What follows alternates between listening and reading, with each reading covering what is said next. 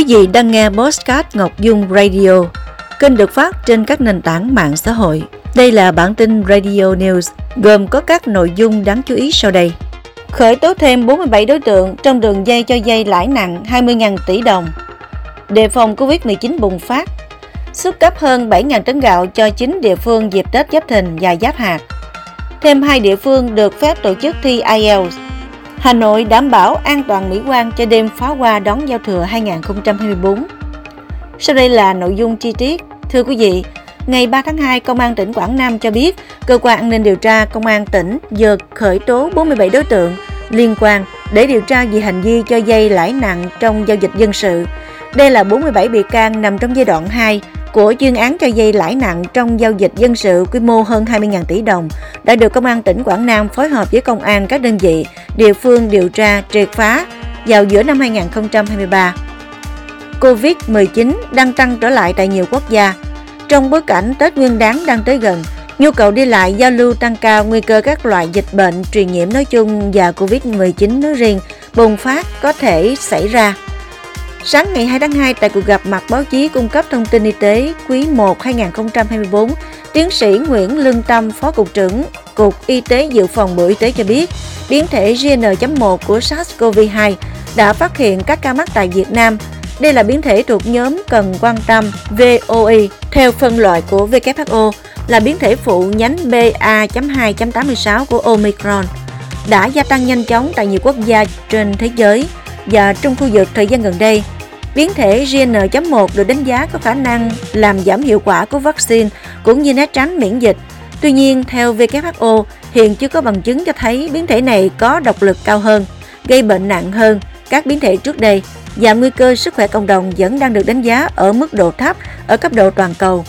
WHO vẫn tiếp tục khuyến cáo triển khai tiêm chủng vaccine COVID-19, mũi tăng cường, mũi bổ sung ở các đối tượng nguy cơ cao như nhân viên y tế, trẻ em, người cao tuổi và người có bệnh lý nền.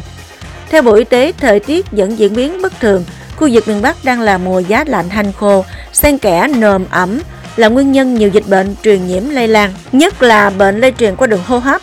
Nhu cầu giao thương du lịch ngày càng tăng cao, đặc biệt là dịp Tết Nguyên đán Giáp Thìn 2024 và mùa lễ hội đầu năm sắp tới, nguy cơ gia tăng các bệnh truyền nhiễm là rất cao. Trước đó, Bộ Y tế đã chỉ đạo các cơ sở y tế khẩn trương tham mưu Ủy ban dân các tỉnh, thành phố sớm ban hành kế hoạch phòng chống bệnh truyền nhiễm, bố trí kinh phí, quy động nguồn lực và tham mưu Hội đồng Nhân dân ban hành định mức chi các nội dung, phạm vi lĩnh vực y tế dự phòng, phòng chống dịch để chủ động triển khai các hoạt động phòng chống dịch ngay từ đầu năm. Phó Thủ tướng giao Bộ Tài chính xuất cấp hơn 5.704 tấn gạo để hỗ trợ nhân dân dịp Tết Nguyên đán cho Cao Bằng, Bình Định, Gia Lai, Nghệ An, Bạc Liêu, Đắk Nông, Ninh Thuận, Đắk Lắk và Bình Phước. Ngày 2 tháng 2, Thủ tướng Chính phủ có quyết định số 141 QĐ-TTG do Bộ Tài chính xuất cấp không thu tiền hơn 7.315 tấn gạo từ nguồn dự trữ quốc gia cho 9 địa phương để hỗ trợ nhân dân dịp Tết Giáp Thìn và dịp Giáp Hạt năm 2024.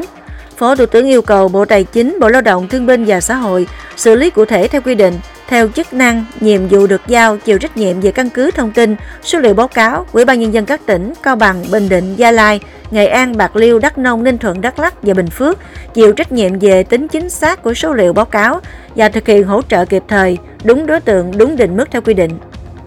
Hai địa phương vừa được Bộ Giáo dục và Đào tạo phê duyệt liên kết tổ chức thi cấp chứng chỉ tiếng Anh IELTS là Thái Bình và Sơn La. Tại Việt Nam, hiện có hai đơn vị chuyên tổ chức thi IELTS được cấp phép là Hội đồng Anh và Tổ chức Giáo dục IDB.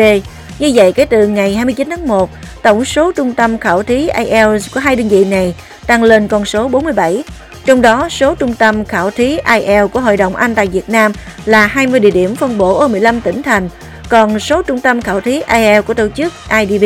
là 27 tại 17 tỉnh thành trên cả nước. Chứng chỉ Anh ngữ quốc tế IELTS có hơn 800 địa điểm và trung tâm khảo thí tại hơn 130 quốc gia và vùng lãnh thổ. Chào đón năm mới 2024 đêm giao thừa Tết Giáp Thìn, thành phố Hà Nội sẽ tổ chức 30 điểm bắn pháo hoa với 32 trận địa để nhân dân thủ đô thưởng ngoạn đón xuân. Để công tác bắn pháo hoa diễn ra theo đúng kế hoạch của thành phố, bảo đảm tuyệt đối an toàn, Bộ Tư lệnh Thủ đô Hà Nội đã hiệp đồng chặt chẽ với các cơ quan đơn vị, triển khai công tác chuẩn bị chú đáo về mọi mặt, sẵn sàng phục vụ nhân dân thưởng ngoạn những màn pháo hoa hoành tráng, mừng xuân mới. Thực hiện nhiệm vụ thành phố giao, Bộ Tư lệnh Thủ đô Hà Nội đã xây dựng kế hoạch khoa học, hợp đồng chặt chẽ với các cơ quan, đơn vị có liên quan, chỉ đạo các cơ quan đơn vị trực thuộc khẩn trương hoàn thành mọi công tác chuẩn bị sẵn sàng. Tới thời điểm hiện tại, các lực lượng đơn vị của thành phố Hà Nội đã triển khai các giải pháp, nhiệm vụ sẵn sàng phục vụ nhân dân đón giao thừa 2024. Theo kế hoạch, tổ chức bắn pháo hoa Tết Nguyên đán Giáp Thìn 2024 của Ủy ban nhân dân thành phố Hà Nội. Toàn thành phố có 30 điểm bắn pháo hoa với 32 trận địa, trong đó có 9 trận địa bắn pháo hoa tầm cao kết hợp với pháo hoa tầm thấp.